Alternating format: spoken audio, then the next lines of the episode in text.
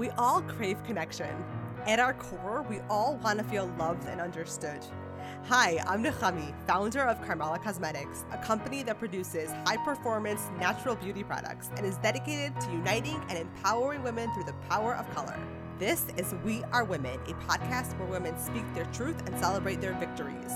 This podcast came about as a way to give a voice to all women because we all have stories to share. It's a place where we'll learn about each other and ourselves, dive into important issues that affect us, discover all that we have in common, and make some memories. So pour yourself a glass of red and get comfortable. Every night is ladies' night, and we are women.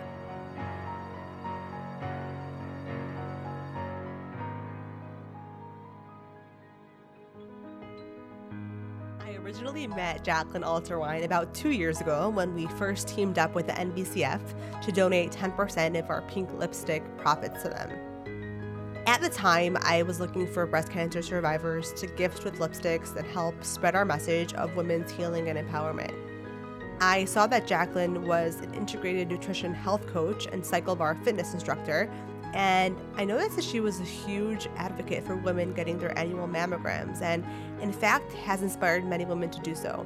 I asked Jaclyn to join me tonight to share her story and spread her important message regarding women's health and being proactive by getting annual mammograms. During our discussion, Jaclyn talks about why she advocates for women to get their yearly mammograms, why she chose to get a double mastectomy as her treatment, and shares advice for women diagnosed with breast cancer. Jaclyn also shares her thoughts on the emotional struggles women may have when it comes to being diagnosed with breast cancer, an area which often represents our identification as women. She also spoke about the importance of support and how we can be there for our friends and family suffering with breast cancer. Listen in to hear her inspiring story on faith, courage, and empowerment.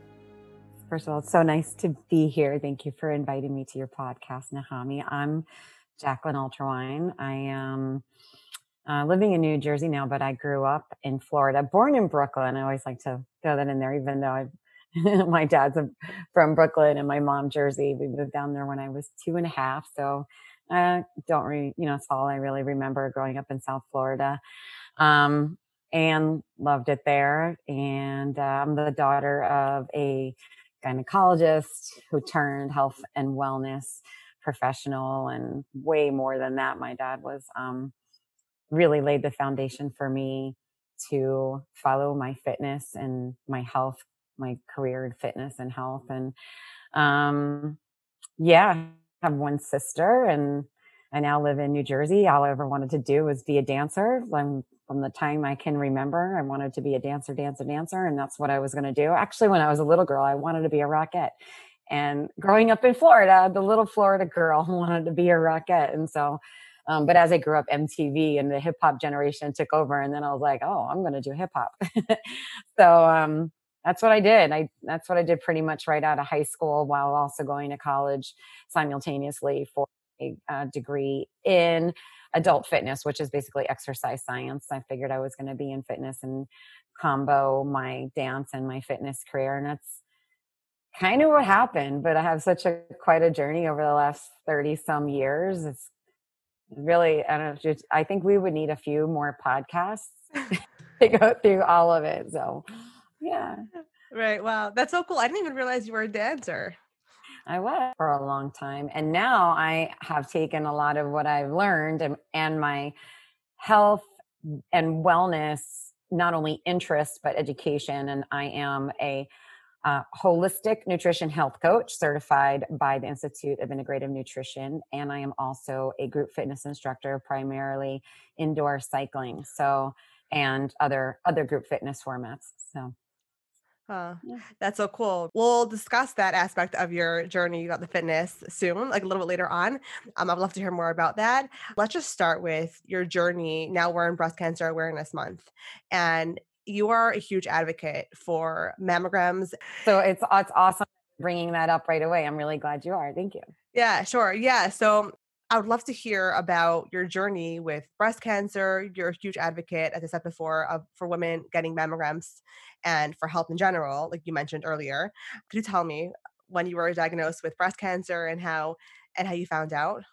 Yeah, well, I'll try to get through it without any tears. I always like it. Always somehow it's it's a very personal and emotional story for me. But we have to rewind back eight plus years. And, you know, eight plus years ago, growing up, even the daughter of a gynecologist who was exposed to health, as particularly women's health, got, you know, um, I didn't know anybody with breast cancer or at, or who had been diagnosed or was a survivor, or at least I didn't know I didn't know that I knew those women.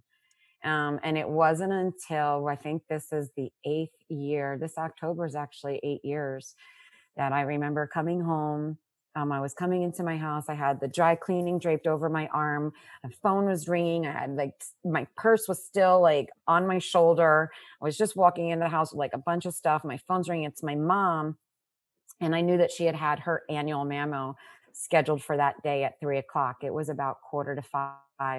And I was rushing and she, she, I answered the phone and she just said, uh, Jaclyn, she says, she said, Jaclyn, I'm, you know, I'm here, my mammogram and I have breast cancer. Wow. And you know, you don't ever, that, that's a really hard thing to hear in that moment, especially when you don't know much about it. So I didn't know much about it. And um, long story, long story that coming forward, you know, I dropped my things. I I I I I had to ask questions. I didn't understand how could you go into a mammogram and in less than two hours know that you have breast cancer. Well, I learned basically being co-survivor with her throughout her journey for the next year and a half of her journey through chemo and um, her her surgery I went to majority of her doctor's appointments, chemo treatments. She did her radiation treatments pretty much on her own. And my mom at the age of 66 really held her own throughout this treatment. Like she stayed and lived at home by herself, which was pretty amazing. I wow. thought she's gonna have to move in with me. But that speaks to the advancements in treatment um, that my mom was able to do that. I mean, we could go into so many different facts, but um, af- what what her experience opened my eyes to was the importance of annual mammograms. And at that time, I was 41, probably, I, yeah, it was eight years ago, I was 41, going on 42. And I had had one or two mammograms by that time. And I just realized how important the annual mammograms were. I mean, my mom was diagnosed at her annual mammogram. Um, so she's doing great. She was diagnosed with stage one or two, um, triple negative breast cancer, which is a super aggressive um, breast cancer to get. And she's actually doing really great eight years later, no signs of recurrence. Um, again, speaking to the treatments that are available out there, it's so important for women to know that they, to empower them with this knowledge to help to take away the fear of, of breast cancer and going through their annual mammos. My mom is doing great at the age of 66. She's now 74. And then, but that also opening my eyes, I started to speak about the importance of annual mammos at that time after going through that with her. And then towards the, after she was finished her treatment, a very good friend of mine at the time who was 40, it was, she just went for her annual gynecological appointment and her doctor said, you know, you're 40 now. Oh, I see you just turned 40. It's time for your first mammogram long story short, that first mammogram turned into a breast cancer, a very early breast cancer diagnosis.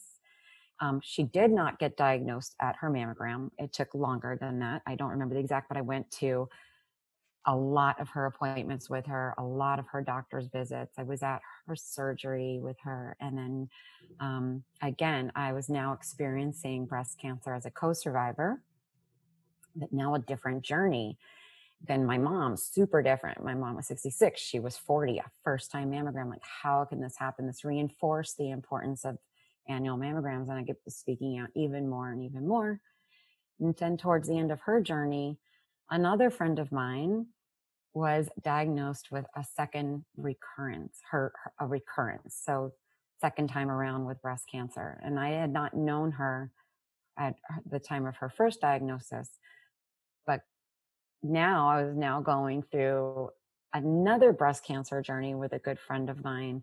and playing a big role in her support system and her food meal trains and just being there for her as a friend um, and seeing another breast cancer journey and again just reinforcing because her original uh, diagnosis came from her annual mammogram as well in her early 40s so needless to say i was going for my annual mammograms in my early 40s like 365 days to the date. I would not let like 367 days go by without getting my mammogram. And each one of those mammograms was so scary for me. Um, I was posting from them and the my last i finally went in um, my last mammogram that i went for in 2016 december of 2016 i posted on my social media that morning and i remember I remember the butterflies after being through, especially after being through these these three experiences over the course of it was over the course of um, four years that I that these three experiences were just back to back to back. So in my life, I was like thrust into this world of breast cancer, and I had gained a tremendous amount of knowledge. And I was fearful. I would wake up in the morning for my mammograms, and I would have I couldn't eat. I'm like anyone who knows me knows I love to eat. and so I had so much butterflies. I couldn't eat on the mornings of my mammogram because I was scared. And um, even though all three women had survived and you know doing great, and all three of them are doing great, they're all doing great, which is the which is like the best thing. I love to share that. Um, I went in and I was there for four and a half hours that day, taking all kinds of pictures back and forth, back and forth. And by the end of the day, they said, We need you to come back. We see something that is signaling a biopsy. So that was in December through many, many tests, many ups and downs over the next three and a half months, including a surgical biopsy. Um, it wasn't until March, the end of March, so three and a half months later, that I got my diagnosis. And um, I was diagnosed with um,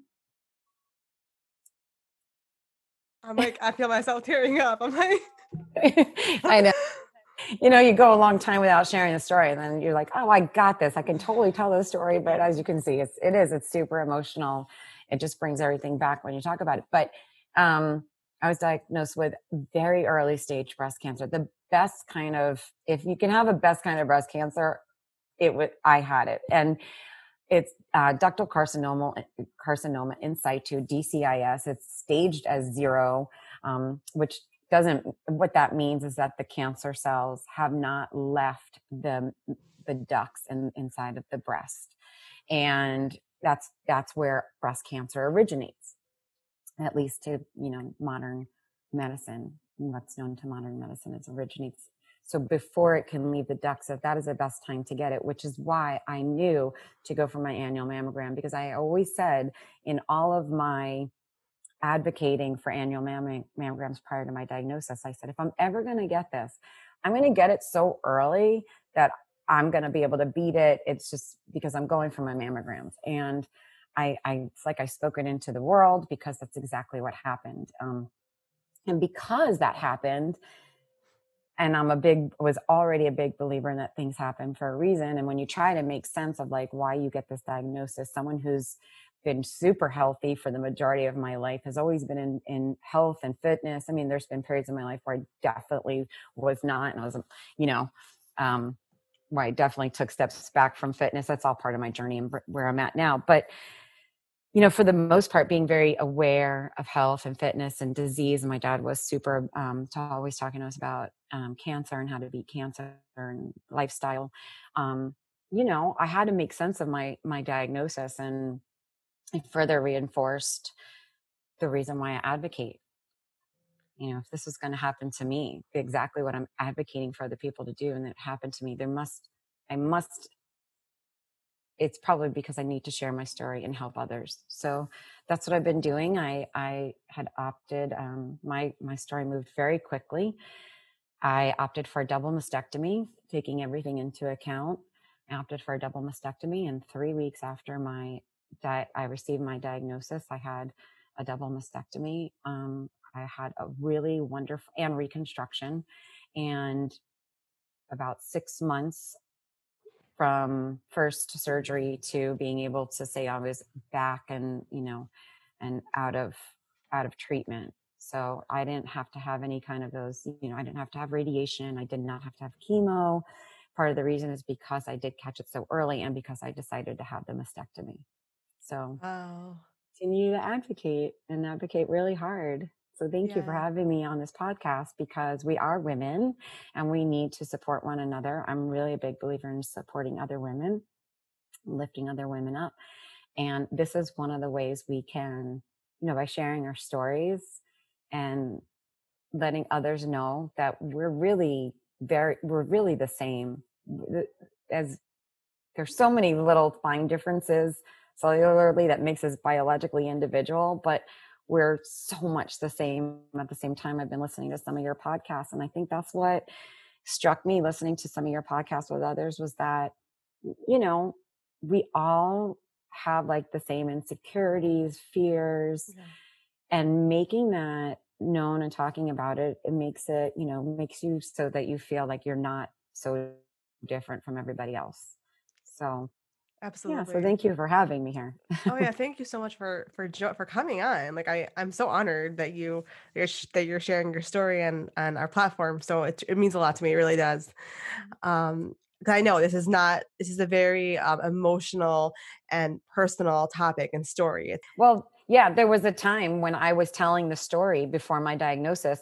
First, I was telling, I was spreading my message, which is it's a hashtag, of course, annual mammos save lives. And if you follow that hashtag, you can see I've posted, I, I, I tag pretty much everything I do, all of my stories, all of my advocating on Instagram and also on Facebook. You know, easily, to, it's easy to track my story that way.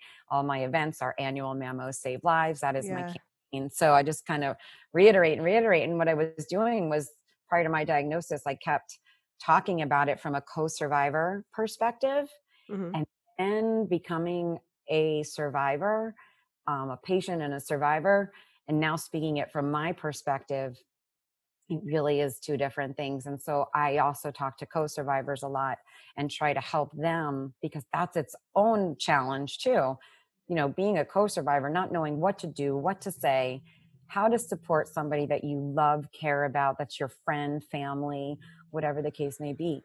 Those co survivors, that's a real thing um, in in in any illness, any diagnosis, not just breast cancer, but it is it's truly sure. a real thing. So, yeah. Yeah. Okay. So I have a few things. So first of all, um, I have one question because you mentioned that they start mammograms at age 40. So why do they do that? Why don't they start earlier since a lot of women are diagnosed when they're younger? That that's you know, listen, that is there I know a lot of women that are diagnosed earlier. I can't answer that for for you because I'm not, you know, I'm I'm not a, a a doctor, a medical doctor. I can just advise on my own based on my own experience. Um, I advocate for if, if for genetic counseling if you have you should speaking to your doctor about if you have concerns if you um, have any kind of breast cancer in your family, definitely doing genetic counseling and talking early on to your doctor. It's never too early to bring up, you know, even in your 20s, hey doc, what's the deal with mammos and what like where does it stand now? What's the new because sometimes they change the, you know, the, the the recommendation and what insurance will cover is based on the recommendations, right? By within the in- within the medical industry. So um we i will say that the breast cancer my pink sisters breast cancer world and majority of the women i know where are advocating for younger for first for mammograms to be covered much earlier and it just seems to be on the rise. Um, i get stories all the time. I'm constantly being introduced to newly diagnosed. Um, I help people through their journeys, and I'm part of a young. Even at when I was diagnosed, I was 45. I was like a. Um, I actually went for my mammogram a few days before my 46th birthday, so I was 46 at the time of the actual diagnosis, and that's considered young. But I, you know, I I'm in this world now, so I know women of all ages. So it's it Right. The, there's there is a good big gray light that breast cancer is really something that can't I, I can't use the word beatable or curable because there's no cancers that are but it is i mean like such good chances of being able to beat it and not having a recurrence. My because of the choices that i made i have a less than 1% chance of ever having breast cancer again in my life and, you know, that's less than the one in eight that I was before my diagnosis. Right. Yeah. So I, I focus on that, uh, you know, and I like to let remind women that they also have a seven and eight chance of not ever getting breast cancer. Right. Yeah. So not to be so scared. Yeah. About it. Right. And just for the woman who might be nervous or scared to get a mammogram, what is the process like? What happens during a mammogram? Oh, that's such a good question, actually. No one's ever asked me that. And so, um, first of all, it's totally normal to be nervous. Like I said, every year I would go, I would have butterflies and was just like, oh my God, is this the man, is this the mammogram where I'm going to be diagnosed? Like my mom at her actual mammogram. But that's not generally, it happens in so many ways. So I don't want anyone to be scared, be like, You know, you're going to find out at your mammogram or not. Again, my mom found out in less than two hours. It took me three and a half months. So journeys are so different, so individual. Um, but at a mammogram, you know, they, let me tell you, the breast cancer centers, I always advise going to a breast cancer center to have your mammogram number one because the nurse from the time you walk in, the nurses are all everybody is specialized in breast in breasts and I want a, a technician that's going to put my boob into the machine that's only putting boobs into the machine all day because she's going to be an expert at getting the best pictures. And then the radiologist who's looking at only breasts all day long, he's going to be a super expert at at at, at finding, you know, because just it's just based on the numbers. The more the experience. So the more experience you have in special in specializing in in an area, naturally it's going to make you just that much sharper. That so I always recommend going to a breast center and the breast centers these days are amazing. They're like going to a spa. you know, you get beautiful robes. Everyone is so nice when you first walk in. All the nurses are amazing. And this has been consistent throughout all these experiences that I've visited, you know, with as a co-survivor and mine as well um, and you know the, so so they really do try to make it as relaxing and as comforting as it can be. So that's been my experience which is nice. But and everyone's you know experience is also going to be a little bit different. You're basically paired up with a technician and you know after you go through all the check-in you wait and they usually have a private waiting room and nice dressing rooms and nice robes and you know inside the room you're just usually with one it's been my experience just to be with one technician and depending on what your doctor has prescribed as far as pictures you know they'll take different types of pictures there's different types of mammographies and based on your history. So um you know and then you depending on the center you can get results same day some take a few days or a week so most you know in breast centers you're more likely to get a quicker response so that's another reason why um, i always suggest a breast center and and doing the research on that right that makes sense that's such a good point because they are they're specialized as you said and that makes a huge difference and they're probably also more sensitive to what women are going through because they're seeing it all day mm-hmm. yep totally totally so you so basically it's a process of mammograms is getting pictures taken to mm-hmm. analyze them to, to, yeah. to, see what's going on okay i mean if you just keep it very basic again i'm not a doctor but right. it's basically taking images of your breast tissue mammogram sees but there's there's multiple ways to see your breast tissue too it's, you can also see i would always do a mammogram and an ultrasound at the same appointment so an ultrasound they they take images they see the breast differently. And then there's also MRIs. So there's different ways to look at the breast tissue. It's not just a mammogram, actually. Um, so I was already under surveillance because of my mom's history, where I was doing an MRI, and then six months later I would do a mammogram ultrasound, and then six months later I would do an MRI.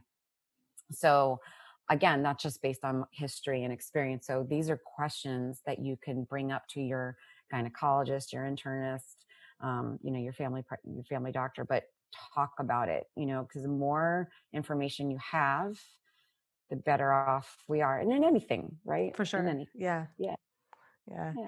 So, getting back to you about your experience. So, what was your thought process like when you were first diagnosed? Uh, well, I would have thought that I would have been able to, like, after four years of going through it with, you know, as a co-survivor three times, I was like, I could, you know, I was like, I, I, I, I'll, I'll knock this out. I will.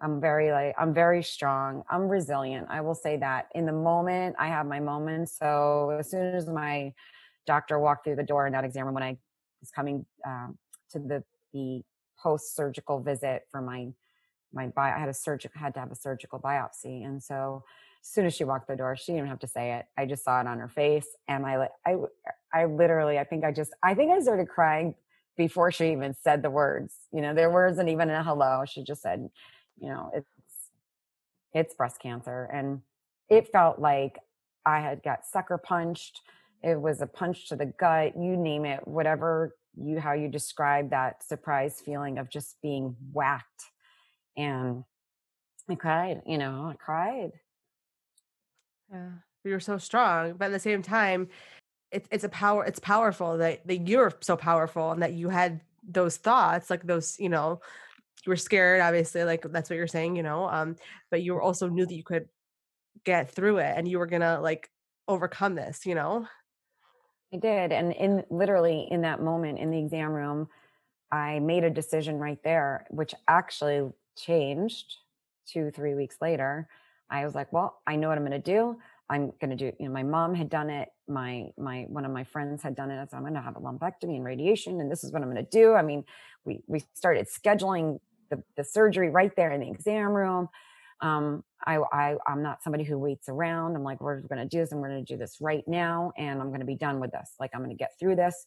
But it it was a sucker punch, and fortunately, because I was able to schedule my surgery only about three weeks later, I only lived in that reality of having cancer in my body for three weeks, which is a really short, short time to have to deal with that reality. Because as soon as I had the the double mastectomy, which I had changed my that's a whole nother story but you know i decided to do the double after really exploring all my options and that's something i also recommend women have a lot of you ask every single question that pops into your brain you talk to other survivors who have been through it i always recommend talking to other survivors who have been through the same walked in your shoes it's really really hard for anybody who has not been in those shoes to be able to um speak to it and give advice.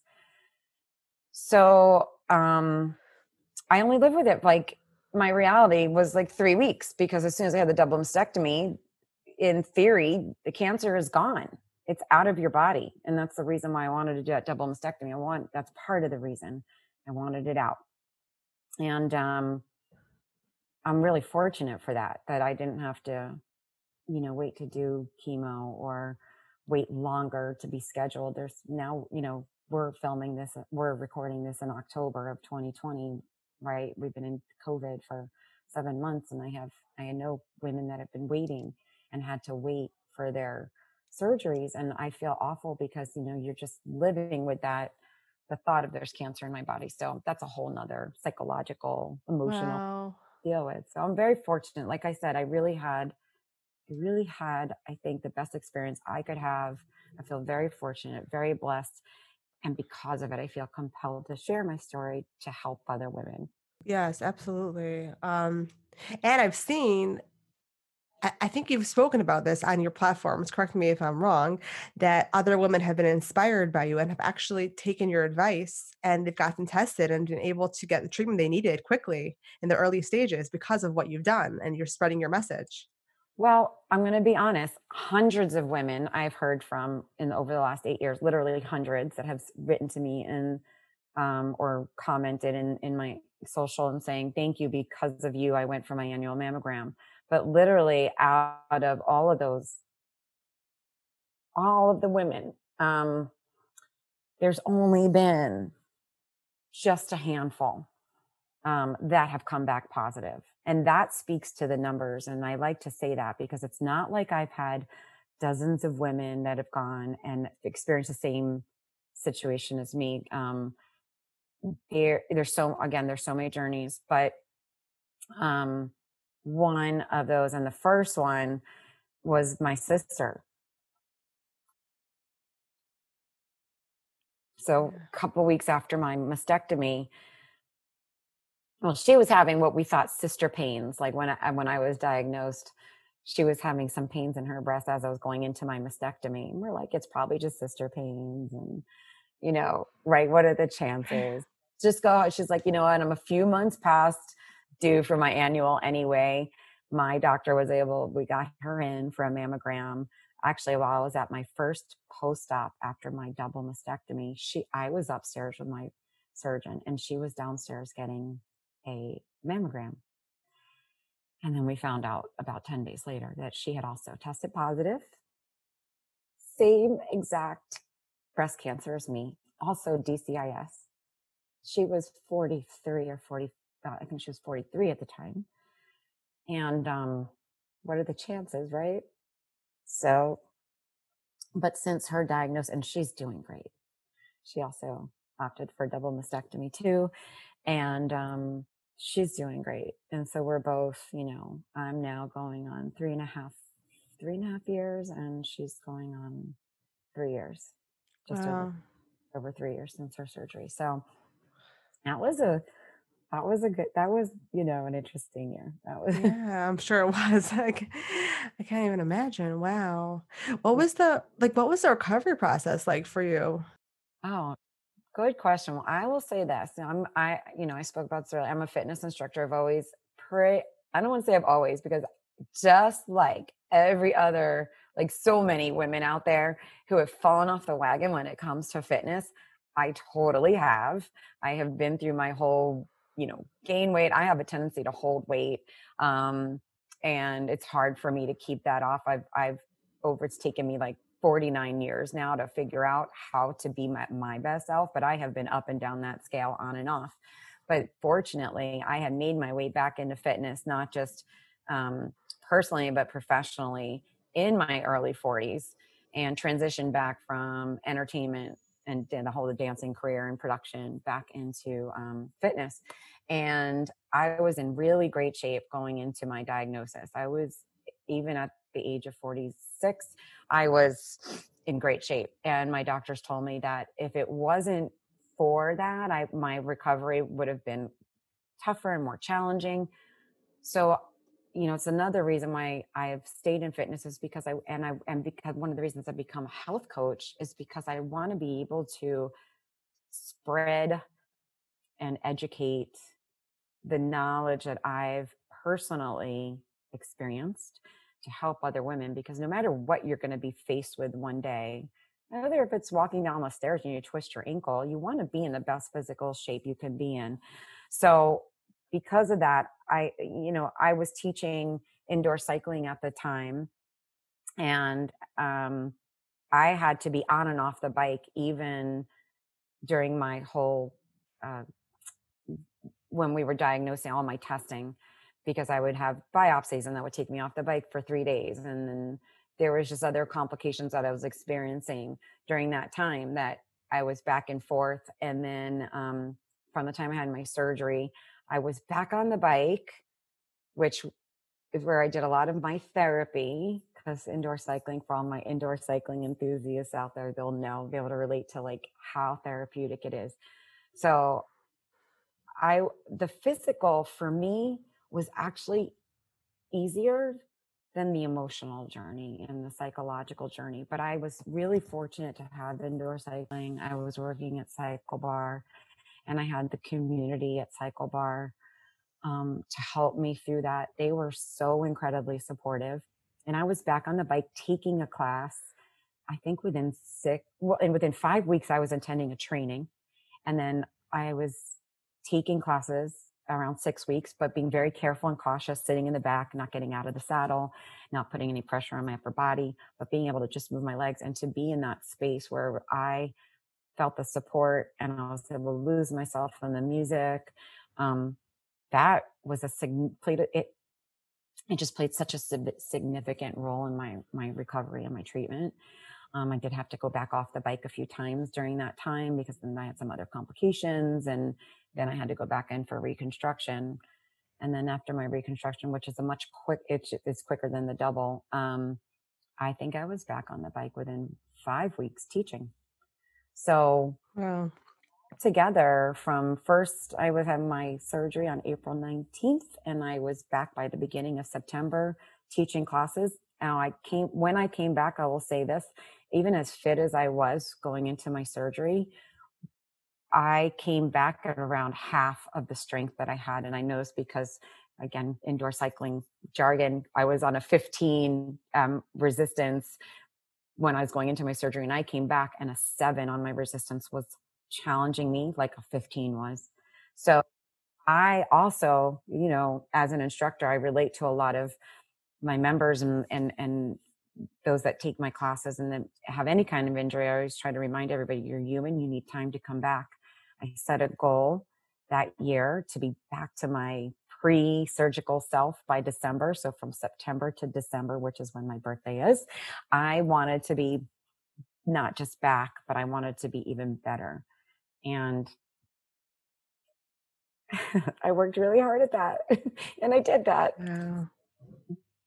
I'm really proud of that. But it took time and it takes so much patience and like saying good things to yourself and reminding yourself that you're human and you know you're not really these are the things that make us all the same you know? Yeah. Yeah for sure. Wow. Yeah i didn't even realize that you had a a double mastectomy.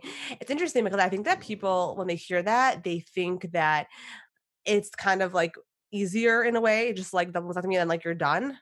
But that's of course not the case. So because you just mentioned about biopsies and then the reconstructive surgery after. Yeah. Well, it's really, really different for everybody. And it's all based on the type of cancer and stage and, you know, your doctor's advice.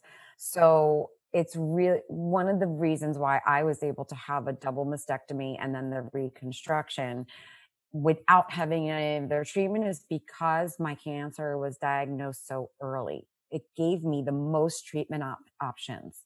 And that's really significant. And why an annual going every year is really important, whether you have symptoms or not.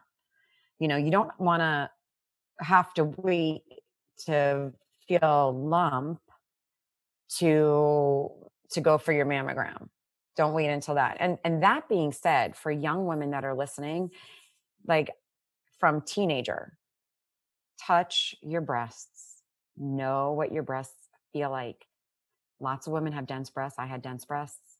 They're lumpy, they're bumpy. You get to know them. And then if there is anything that you do feel from doing self breast exams, you'll you're more likely to recognize it. And I have lots of friends that have found their own breast cancer that way too, not on an annual mammogram. So or a mammogram at all, right? So it's really important to do self breast exams. And I still do them on myself because if there was ever going to be a recurrence, you know, I, that's one of the ways I would pick it up is, is, um, it's so low. So let's, you know, thinking positive thoughts. So, but yeah, get to know your breast. It's okay to touch your own breast. Right. And all right.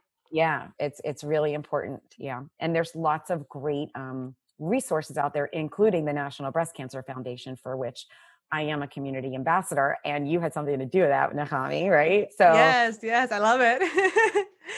yeah. I don't know if you wanted to tell a story. I know I think you reached out to me first. Yeah, so after right. so we became we partnered with the NBCF to donate 10% of our pink lipsticks to them. And I wanted to get like some ambassadors who have gone through breast cancer and I wanted to send them gifts of, of pink lipstick and have them wear it and talk about and share our message. And I found you through Instagram and I messaged you. You were so sweet. I sent you some lipsticks. And then I think you messaged me because you're a speaker and you speak about your story, as I mentioned before. And I, I think you wanted to like an introduction to the NBCF. So I emailed them for you. And then now you're one of their investors. um, it's it's total divine providence how you know these things yeah it all happens for a reason so i i thank you for that because at the time I was holding the, you know, breast cancer awareness events, annual mammos Save Live events. And I wanted to make sure that what I my goal in in these events was not only to spread my message, but the donations, any donations I receive, I wanted it to line up with my message. And the National Breast Cancer Foundation, after researching them, I realized that they have a, a national mammography program, which provides free mammograms for women who, for whatever reason, are not able to access them, whether financial, they will help them locate, you know, find locations and also obviously spreading awareness. And what I was saying before about self breast exams, you can go to the National Breast Cancer Foundation online and you can find a tremendous amount of resources there um, to learn how to do self breast exams, learn about breast cancer. You can donate. Um, and so the money that I, the donations that I raise are earmarked to go to that national mammography program, which then in turn provides these mammograms for women. So it was such a perfect alignment. And the National Breast Cancer Foundation has been awesome. I've been with them now for two years, officially as an, an ambassador for over a year. Um, and they're just wonderful. So, and, and I've actually, women in my own community, because of me speaking out about this and partnering with them, have been able to take advantage of the program. So it's just so nice to see it all in action. It's been, it's just been, it's been wonderful. So thank you. Thank oh, my pleasure. And thank you. Thanks for spreading the message. And it's interesting that you say that about the NBCF because I happen to, I also obviously did my research before I chose organizations to partner with. And I really love the NBCF because they're they're really focused on women and helping women. When I first called them, you know, we were a new brand. They they knew that we were not gonna start, you know, giving like thousands of dollars every month, you know.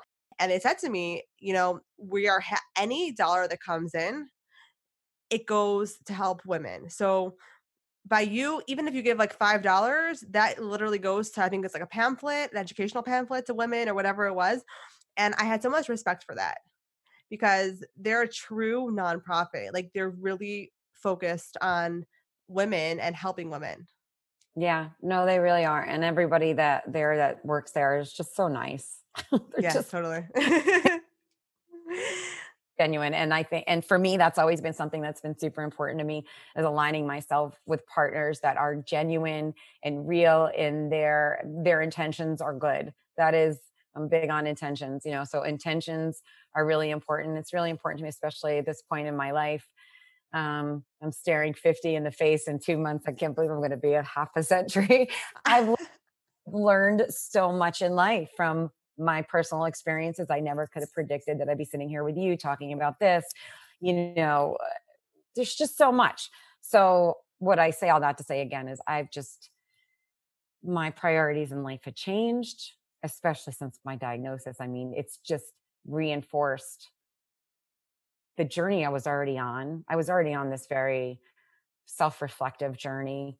Um, because of life, you know, the twists and turns and the ups and downs. I was already on this self-reflective pace of like journey of finding myself and my I, there's a lot of things that I'm really grateful for about my diagnosis. I think I'm a better person. I think that I have better values and um, better priorities. I think I've been able to help people in ways that I never thought I could help them. It's just reinforced I don't know, lots of really good That's things. So special. It has slowed me down big time. I really focus on keeping my life as simple as possible in like every aspect. And for that, I'm really grateful. Yeah. Yeah, I would love to hear about your support network because we spoke about support, how important support is in the beginning. So, mm-hmm. could you tell me about that? Yeah, totally. I've always been um like all of my career, my whole dancing career, my whole event entertainment production career, everything that I've been involved in has always been on teams. I've never been like I was a professional dancer growing up. I was on cheerleading team, I was on the drill team. I was never a solo artist, a solo dancer. I didn't do anything alone. I did it in in in teams. And um, usually, and a, a lot of those were teams of women, you know, on cheerleading team, on drill team. It was all we were all girl teams. Um, and then as a professional dancer, I was on I was a Knicks City dancer for six years. Um, and captain for four of those years. You know, it's an all women team. Although we did have guys for like a, a, a little bit. It didn't work out, but I'm still good. I'm still really good friends with a few of them. They were wonderful. I miss them. But you know, so I've always been, uh, I've always loved being on teams and supporting other women and helping them to bring out the best in themselves. And I think that's one of the things that I do, regardless of what my title is. I think that's one of the, uh, that, that's one of the skills that I bring to anything that I do. Um, and so when it came to my breast cancer campaigns and annual Mammo Save Lives, that became an automatic that came with it. So not only, you know, with my mom and my two friends, I was very active in supporting them, obviously, and bringing together their support network and in different ways. And then when I was diagnosed, I, again, I was really fortunate to be in a situation where um, the community where I worked at CycleBar, like they were phenomenal. They, I mean, it's unbelievable and how everybody came together and just was so positive. and you're going through a crazy time like that in your life and there's really so many unexpected ups and downs and you don't you don't even know how to tell somebody like how do you even tell somebody you have breast cancer? To this day i'm still like how do i tell people that I, I meet? Like how do i introduce that topic? I, I don't know and i don't know if there's a right or a wrong way.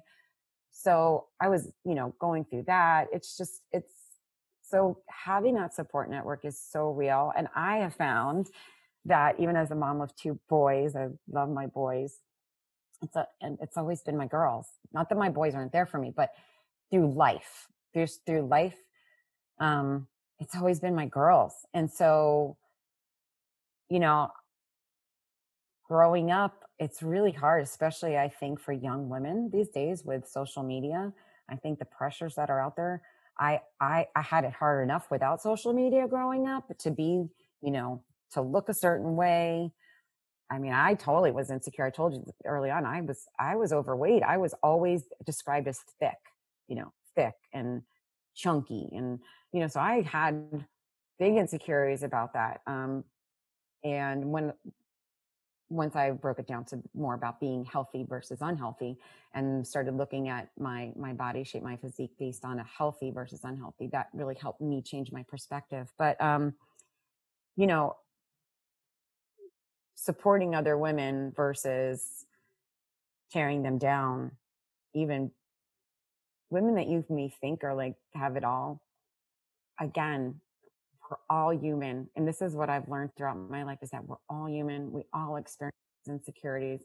You know, while someone may be staring you down, it's, it's, it's not, I don't know. I just, I would much prefer to support women than, than, than not. And I'm yes. really grateful for the, my close friends, my best friends that have supported me throughout everything, my family, my boys, my little son, my youngest son who's 16 now, he was 13 or he was 12 going when I, I, I was making him go to school on the double, my double mastectomy and he actually had a state test to take. Well, he took that test in 45 minutes and he knew what time I was leaving the house for my surgery. And he called me and he said, you are coming to pick me up, mom. at that young age, he said, you were coming to pick me up because I, I had told him, you're not coming. You'll come at the end of the day. There's nothing for you to do. And I was thought he was just too young to be there. Well, my little, my little 12 year old son was my biggest support the day of my mastectomy. I like, oh, he made me laugh to t- the point of tears, like while we're waiting. Um, so, so yeah, wow. yeah. Just have to throw that in there so I can give him a shout out. My son. Yeah, I love that. That's so. Is that him in the back? I see a picture in the back behind you. yeah, him in the back. He's so cute. Then 13, but he's 16 now and a true teenager. So well, yeah. Um, you know, we all have our own identities as women, and a huge part of our identities are bo- our bodies and our female body parts, our breasts. You know, so you know, did you feel? Do you have any feelings about like your body betraying you, or you know, like you the symbol of breast, which our mothers love. You fed your babies. You know, it's it's representing nurture and love. Did you feel betrayed or any negativity about it? You know, this is a really, really sensitive topic, and it's really different for every woman. And my biggest message about this is that it's okay. However you feel about it is okay. There's no right or wrong.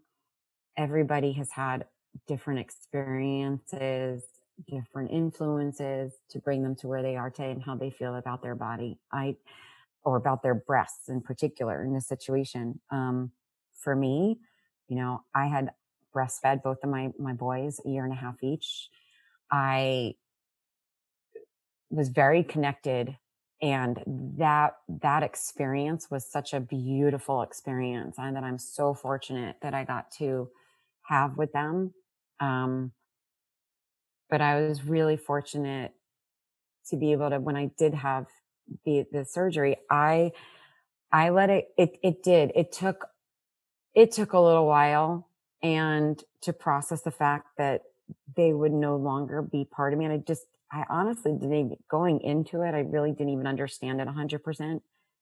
But I did, and I spoke to this earlier, my advice is to speak to others who have been in the same shoes. So when it got to the point where I was considering a double mastectomy, I spoke to not only just breast cancer survivors, but those had been through a double mastectomy. I wanted to hear about their experiences because if that's what I was going to do, I wanted to know specifically from them. And I was told never once have I had a negative um, opinion from anyone through a double mastectomy um, that's been through it. Not one. Every single person has been grateful for that choice. And I couldn't see it. And they told me it will, you will get over it. You will come to terms with it. It might take you a little while, but you will not regret the decision and they were right.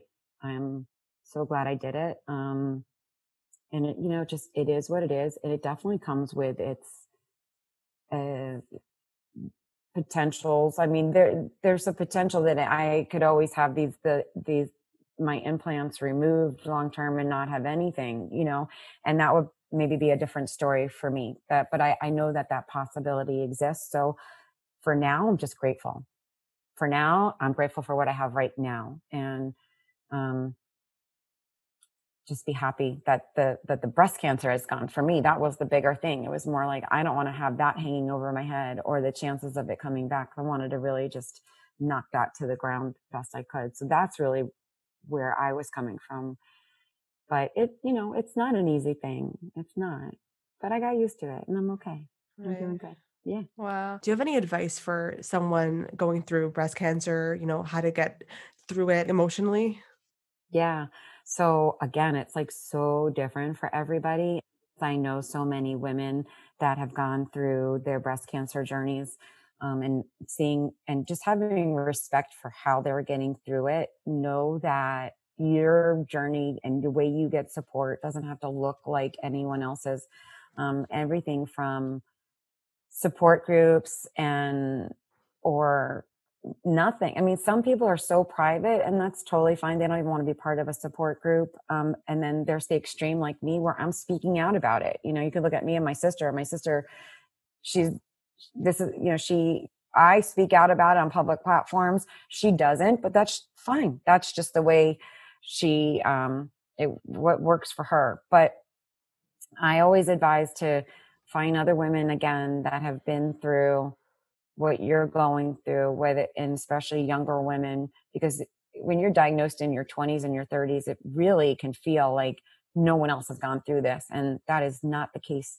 Um, you can always reach out to me through my social media and I can always, I've, you know, I, I've been supporter of, of women, um, not necessarily a medical advisor, never do that, but supporting and like you just need that emotional support um, usually now again through the breast cancer centers they already have access to support networks support groups there's so many um, groups that are private on facebook you could just simply do that and some some women that are in the the Facebook support groups are just quiet and they watch from the outside. You don't have to be actively posting or talking in your group. You can just watch from the outside and that works for some women. And then other women love to be, you know, very vocal and out there and on podcasts and, and you know, this is the way of dealing with it. So really it's, it's knowing that whatever your way of dealing and coping is okay. Because it sure. looks different across the board. Yeah. No, that's great advice for sure. Do you have advice for friends or family who see their friends going through breast cancer treatments and diagnosis of what they should do, what they shouldn't do to help support their friends? Yeah. Because in the situation when someone's going through it, you always go, How can I help you? Right? What can I do for you? There's always this there's this need of wanting to help somebody but not knowing. And a lot of times the person goes, No, I'm fine. I don't need anything. That's just BS. Like, I don't believe that. It's such a rare, rare occurrence. So my advice is do something anyway. Um, I created um, a chain where one of my friends, she was getting a card from somebody in the mail every single week. She had no idea. I actually don't think she knows this to this day. I don't think I ever told her but she was just we I would I would she like send me text like, oh my God, I got another card today. And like every she was getting a card in the mail. You know, it's so old school, it's right? Amazing. and I would go to her house and they would be all out on like on shelves. And it was, you know, it was getting so big. Her card collection was getting so big. and it really did bring a lot of joy to her life. Um, meal trains and bringing food over, just, you know, sending sending words of encouragement. And then there's a lot of people who don't say anything. And I, I get that too. And they don't say anything because they're not sure what to say. And I, I, I get that. But I think being in the situation I was in, it also, you know, for me, I try to remember that you don't know what to say, but I also felt like the people that stepped up were the people that I felt I could that would be there for me always. You know, kind of made those people stand out in my life and say, okay, these are the people that care about me. And yeah. you all often hear stories about people actually losing friends after going through this because because you elevate your your perspective in life just changes about your pri- your your priorities are elevated and so it's part of the simplifying process of going okay i'm only going to keep those people around me who are you know genuinely care about me and so right and even if people if people feel uncomfortable they could or awkward let's say because they don't know what to say they how about just going over to the person and saying you know i feel i feel uncomfortable like i, I feel awkward i don't know what to say but i want to be there for you. That's even something yeah, you could do. Totally it, it really is i i i think that that's a very appropriate thing to say just to be on the line you know say this is uncomfortable for me. I'm not sure how to help you and i want to help you or i want to be there for you. Um, but oftentimes the person going through it doesn't even know how you can help them. It, it's just knowing the support having the, emo- the emotional support staying in touch checking on them. You know doesn't yeah maybe even like making them dinner dropping off food helping them with the kids. All kind yeah there's just yeah there's just it's there's so many yeah, the the little things. Just remember it, all right? We figure out when we're going through this that it's the little things that count. It really, really is. And there's a lot of support out there, finding support for women because I've I've actually steered survivors in ways of like um, getting financial help or finding organizations that will help them financially. So maybe you can help somebody by doing that research for them. Mm. There are support a lot listen it is no joke the financial toll that it can take again everybody's situation different um, but if you need financial resources financial support it is out there and then maybe as a friend you can research that for them. Um, yeah. Right. That's a way of helping. Finding you know organizations that donate wigs these it's there's just person going through it, going through the treatment should only have to focus on their treatment and getting well. That's it. That's all they should have to focus on. They shouldn't have to focus on the money aspect. They shouldn't have to focus on, you know, other than picking out the style and color of the wig, they shouldn't have to worry about how they're going to to navigate that. It's just, I, I did that with my mom, and you know, it was really it's it, it, it's not always easy. So having that kind of support is really wonderful. Yeah, for sure. That's such a good point about just focusing on the treatment and nothing else.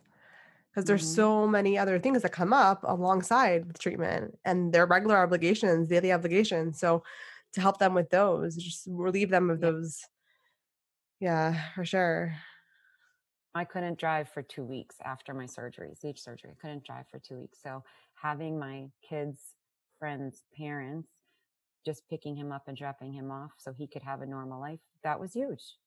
That was huge, you know, and they were there. They did. I didn't even have to ask. It was yeah. awesome. That's so special. Wonderful. Yeah. hmm Is there anything else that you want women to know about this, just in case I missed anything? Get your annual mammogram. Even in the face of fear, we move forwards, and that is courage. Yeah. So, yeah, I, Wow. I, and, and applied to any situation that you're fearful in.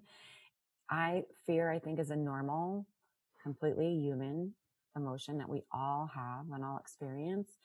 And part of my my journey has reinforced that we move forward in the face of fear anyway, whether it's it can be applied to like the littlest of uh, most insignificant you know situations not that well you know you're not going to really feel fear unless it's if it's really insignificant but you know what i mean it's Yeah.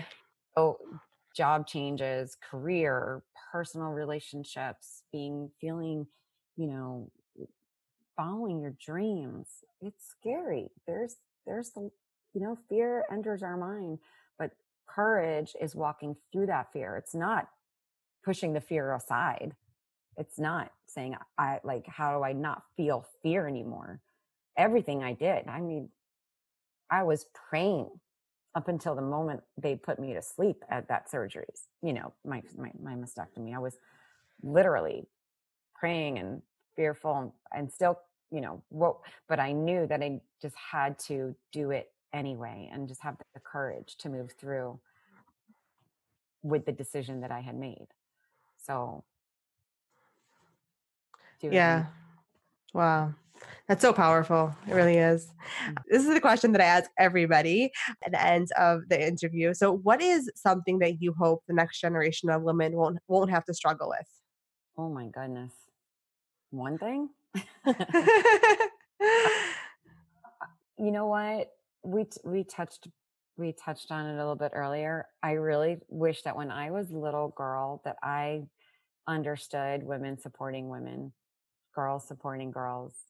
You know jealousy and envy is again natural feelings but just not I, I i was the target of so many you know being made fun of and um growing up i had my share of you know being bullied and lots of things. I just i wish that young girls would support young girls and teenage girls would just support teenage girls and like be real you know don't look at so don't look into social media um, for your for your inspiration. Look around you. Look to the people that really truly care about you and that are being real with you. And i'll tell you what you know it's been a journey like i said but coming to terms with who i am who Jaclyn is is a has been a process. And being able to be comfortable being Jaclyn around everyone else is the most freeing feeling so that's another thing be who you are and because you'll just do everything better you yes. know Yeah, I love that. Thank you. And where can people find you if they want to learn more about you and follow your journey? Thank you. So yeah, you can follow the hashtag annual Mammos Save Lives, or you can follow me on Instagram at Jaclyn Brooke 23, and that's J A C L Y N B R O O K E 2 3. And I'm also on Facebook at Jaclyn Alterwein. So um, I'm sure you'll post it, right? Yes, And it's going to be in the show notes. Yeah, so I am hosting, um, partnering with a yoga studio. I don't teach yoga, but I absolutely love yoga and a big believer in yoga. And I'm doing um, hosting in partnership with Open Heart Yoga, um, a virtual yoga annual Mammos Save Lives event on November 1st. We're gonna like, we're not, yeah, we're gonna wrap up the whole month on November 1st and raising um, donations, obviously, to go towards the National Breast Cancer Foundation's National Mammography Program. And you can access all that. The best place to do it is through my Instagram, Jaclyn Brooke 23. I have a link tree, and everything will be linked there to easily donate, join the yoga um, session again on November 1st, and all the information will be there. Awesome. Yeah, that sounds so great. Okay.